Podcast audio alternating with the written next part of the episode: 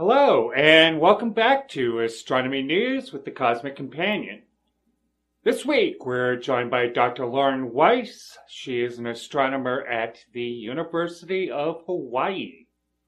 We will be talking about her work discovering the TOI 561 planetary system and discussing extreme exoplanets.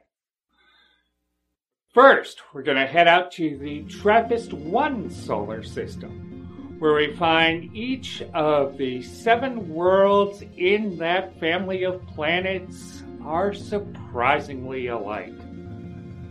Next, we look at a new study finding that earlier reports of phosphine on Venus may have been an error.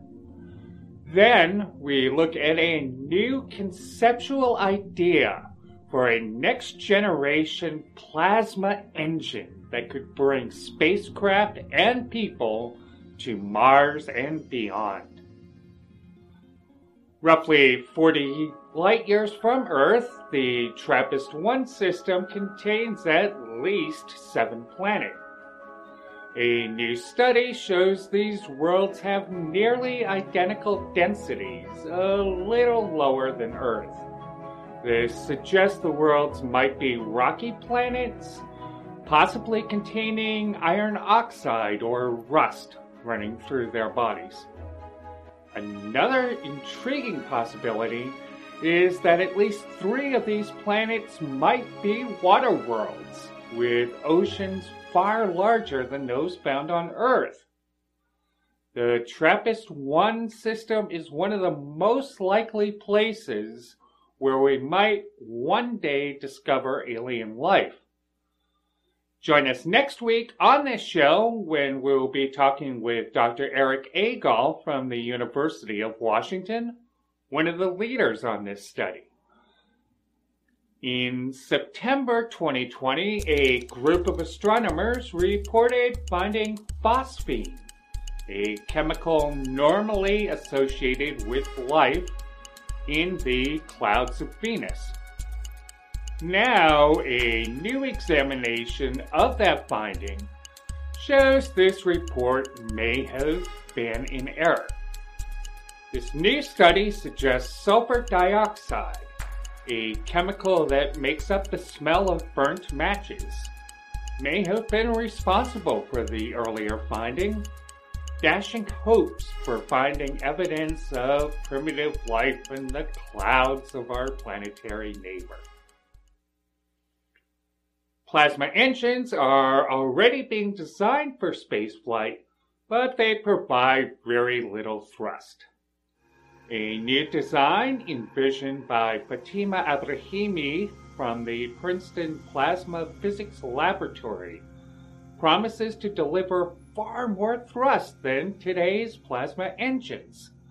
This new engine design takes advantage of magnetic reconnection, a process seen on the sun in which energy is released by the breaking and the reconnection of magnetic field lines. This new design, once constructed, might deliver a tunable engine producing 10 times as much thrust as current designs. Such an engine would allow spacecraft and people to travel to Mars or other targets in significantly less time than today's designs. Looking deep into the universe, we see backwards in time. And the oldest light in the universe holds secrets to how everything around us will, one day, end. Meanwhile, stars, planets, and galaxies dance in an intricate ballet, occasionally giving birth to life. We are a fledgling species, just beginning to visit other worlds. We are a way for the universe to understand itself. The Cosmic Companion strives to bring the universe down to Earth. And we depend on your help to make it happen. For information on subscriptions and ways to donate to this program, please visit thecosmiccompanion.net. Thank you. Today, we're joined by Dr. Lauren Weiss, astronomer at the University of Hawaii.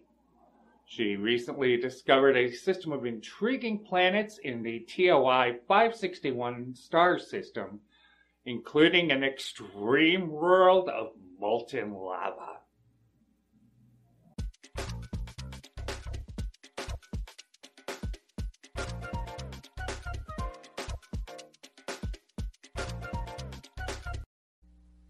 This week on Astronomy News with the Cosmic Companion, we bid a hearty aloha to Dr. Lauren Weiss.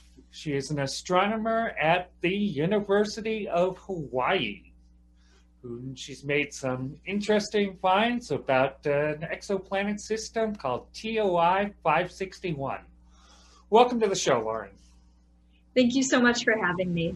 Yeah. So, you just tell us, give us a little bit of a brief intro. TESS, the satellite space telescope TESS picked up something interesting around this star, which became known as TOI 561. Just a little bit about what's so interesting about this star and this system. Right. So the TESS mission is a small spacecraft launched by MIT and NASA, and its goal is to search the whole sky for planets around nearby stars. And the way TESS finds those planets is it's looking for small changes in the brightness of the stars. And those brightness changes come about when a planet crosses or transits between the star and the space telescope and blocks just a very tiny fraction of the starlight.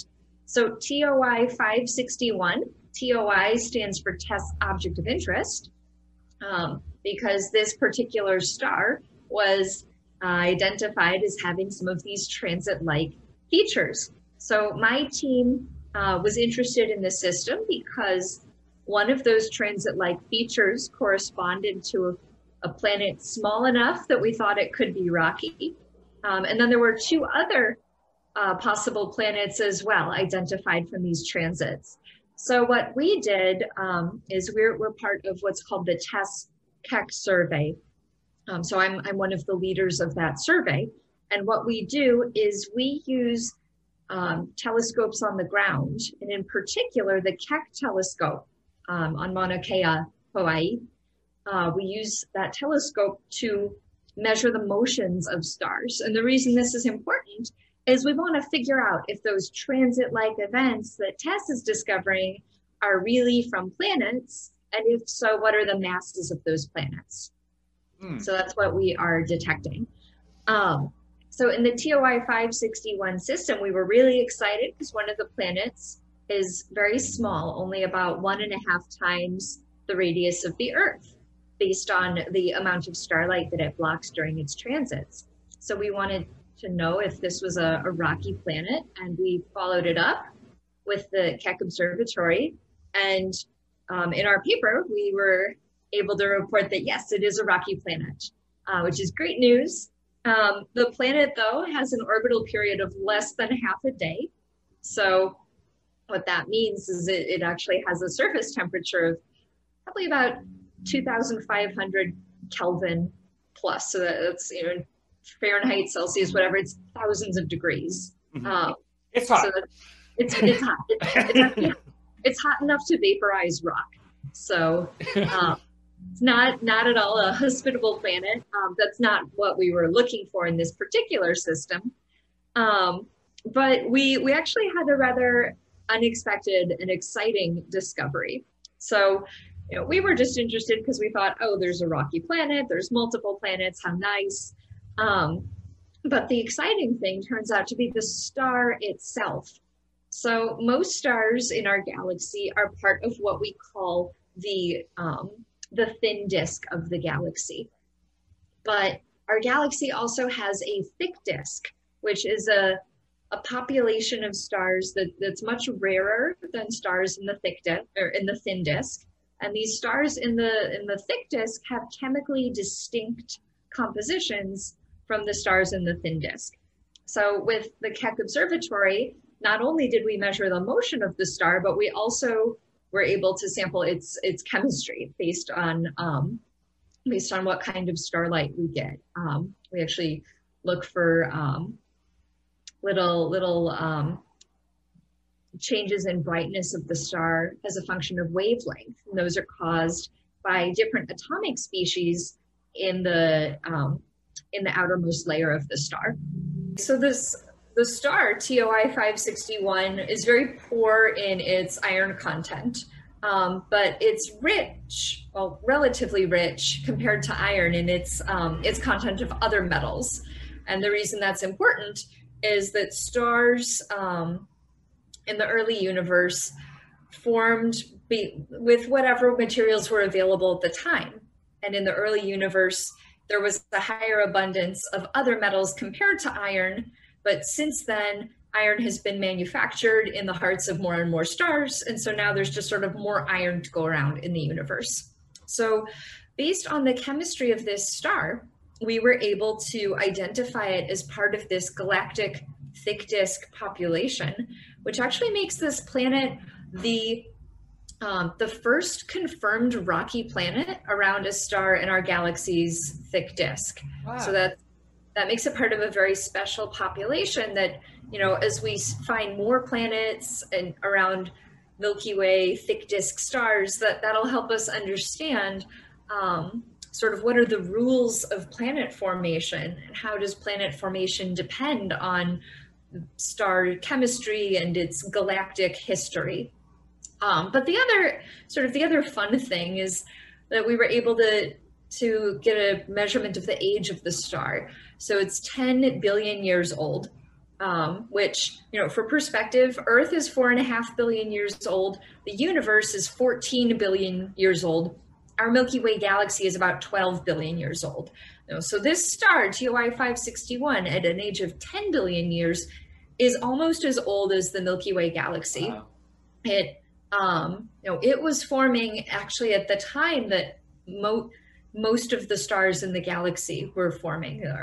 Our galaxy was going through like this sort of growth spurt of forming all of these stars at that time. So it would have been a very special time to be around in the galaxy, which is cool. But sort of from the, you know, a perspective that we all care about, which is, well, okay, what does that say about life, the origins of life, mm-hmm. right? If the universe has been making rocky planets for the past 10 billion years, that's a really good sign that there might be life elsewhere, you know, in the universe, elsewhere in our own galaxy. Right, and the reason that this, you know, sort of wasn't expected maybe is old stars, which are iron poor, don't have quite the same materials, the same building blocks to assemble planets as what we have here in the solar system. So for a long time, it was sort of an open question. Okay, can stars that are different from our sun, can they make rocky planets? Yes or no? And we've been discovering more and more that, you know, different kinds of stars all seem to be pretty good at forming rocky planets, but this is the first, you know, the first galactic thick disk star and also the first 10 billion year old star with a confirmed rocky planet. So now we really know rocky planets have been around for 10 billion years, even though this one's too hot for life. It's, you know, it's a sign that the universe has been making rocky planets for a long time. You're listening to Astronomy News with the Cosmic Companion, a podcast focused on making science accessible to everyone, including weekly interviews with groundbreaking scientists. We depend on support from fans like you, helping us bring science news and education directly to listeners around the globe. Visit us at thecosmiccompanion.net/support.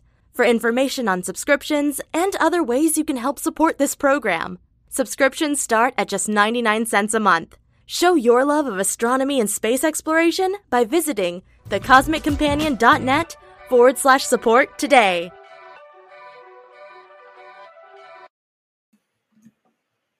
Hi there, this is James Maynard from The Cosmic Companion.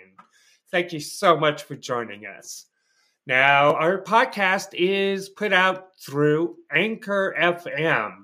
If you've ever wanted to do your own podcast, they're a heck of a lot of fun. Anchor gives you a chance to get your podcast together with all the tools in one place. And you can do it from your phone or a computer.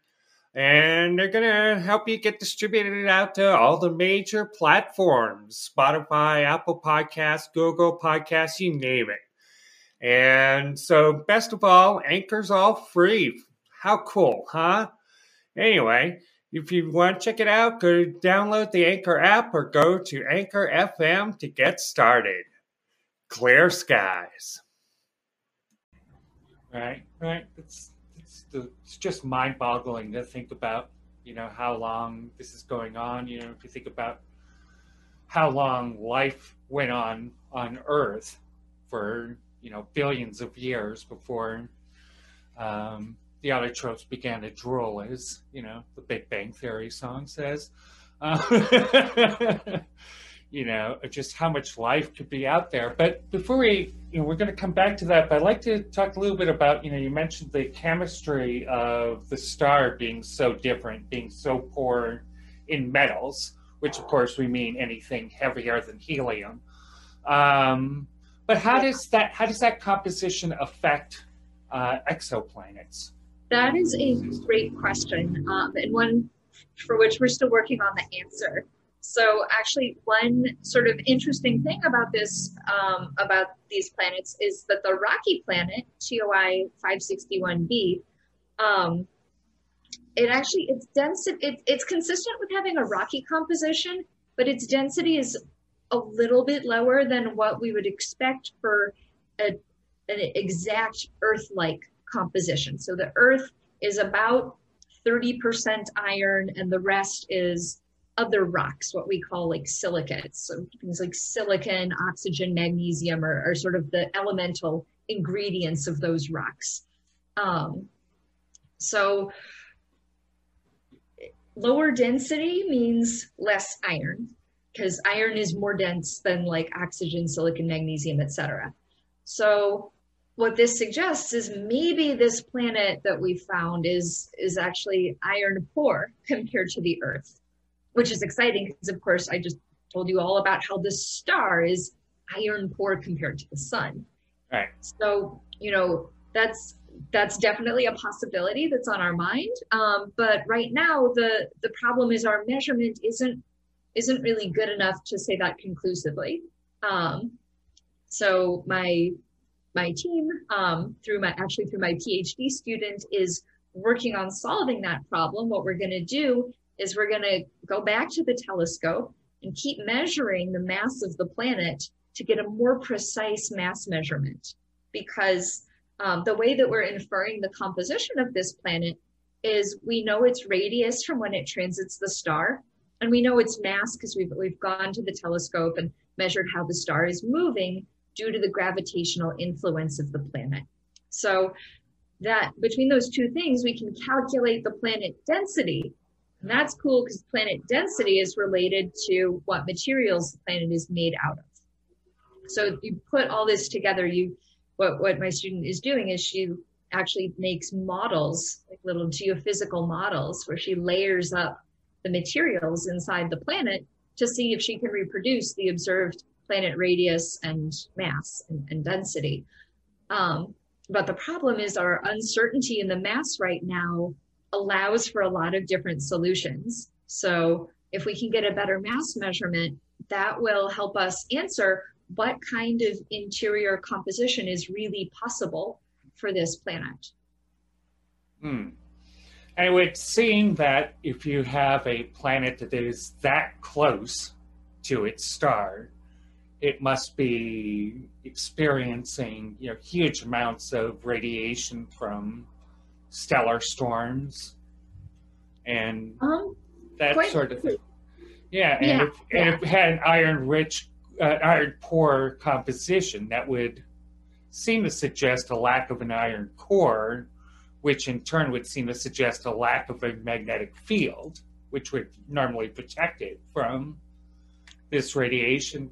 How do you see life meeting those challenges, whatever form on that world? Right. Well, I mean, as I've said, this world is way too hot to support life.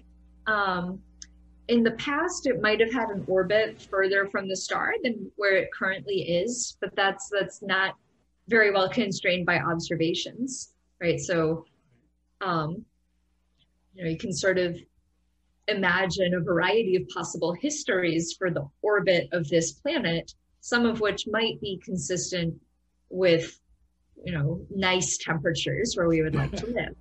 But it's, we don't get to rewind the clock of the universe to go check out whether or not it was actually there. All we can do is measure all the orbital and physical properties as well as we can right now and check whether any idea we have about the history of the system fits with those current observations. As for stuff like the magnetic field, yeah, that's all super interesting. We don't yet know how to measure things like, do rocky planets have magnetic fields? People are just beginning to detect what might be magnetic fields on the most massive planets, giant planets, almost brown dwarf mass planets, about 10 times the mass of Jupiter. So people are just starting to look at magnetic fields around those objects. So, maybe it's possible that in the next 10 or 20 years, maybe we'll come up with some clever way to extend that technique to smaller planets, but I don't yet know how to do that. But you're absolutely right that, whatever the interior of this planet is like is going to have major implications for its geology, its magnetic history, and all of those things, as you mentioned, are so important to whether life can arise. So, it's a great case for why we, we're not just sort of looking for, just the one, biosignature or whatever on planets. I mean, we definitely want to look for biosignatures, but a planet is so much more than just whether it has oxygen in its atmosphere. It's this whole, it's a world, right? We want to know all about it. We want to know, does it have rocky surfaces? Does it have oceans, which are great for regulating the carbon cycle? Does it have a magnetic field?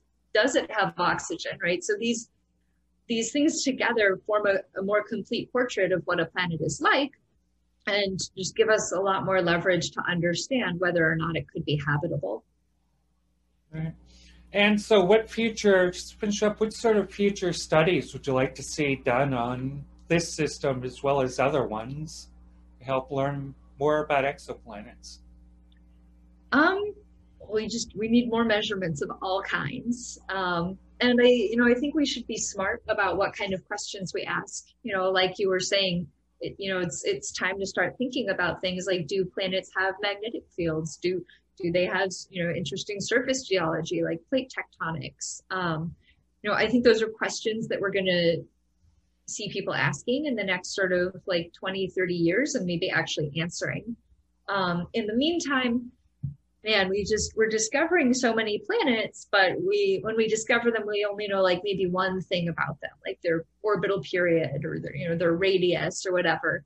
And just going and characterizing those planets, making additional measurements of anything we can. What's their mass? What's their orbital inclination? Anything we can measure at this point is really helpful in understanding how other worlds form, and whether they could potentially evolve something interesting like life.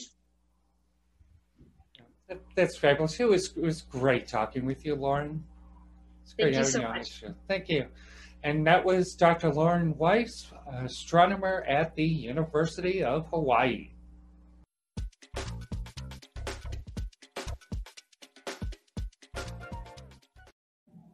Join us next week on Astronomy News, The Cosmic Companion, when we'll be talking with Professor Eric Agol of the University of Washington. He is an astrophysicist focused on the study of exoplanets, and we'll be talking about his work uncovering conditions on the 7 worlds of the TRAPPIST-1 system. Join us each week on Astronomy News with the Cosmic Companion as we bring space and astronomy news together with groundbreaking scientists directly to listeners and viewers around the globe. Subscribers to our VIP newsletter see every episode of this show a day before the general public. We also depend on support from viewers just like you. For ways to help support this program, including VIP subscriptions, please visit thecosmiccompanion.net/support. Please stay safe, stay healthy, and keep your wonder alive. If you enjoyed this episode of Astronomy News with the Cosmic Companion, please download and share the episode on YouTube, Facebook Video, or on any major podcast provider. For more details on space and astronomy news, please visit thecosmiccompanion.com or thecosmiccompanion.net.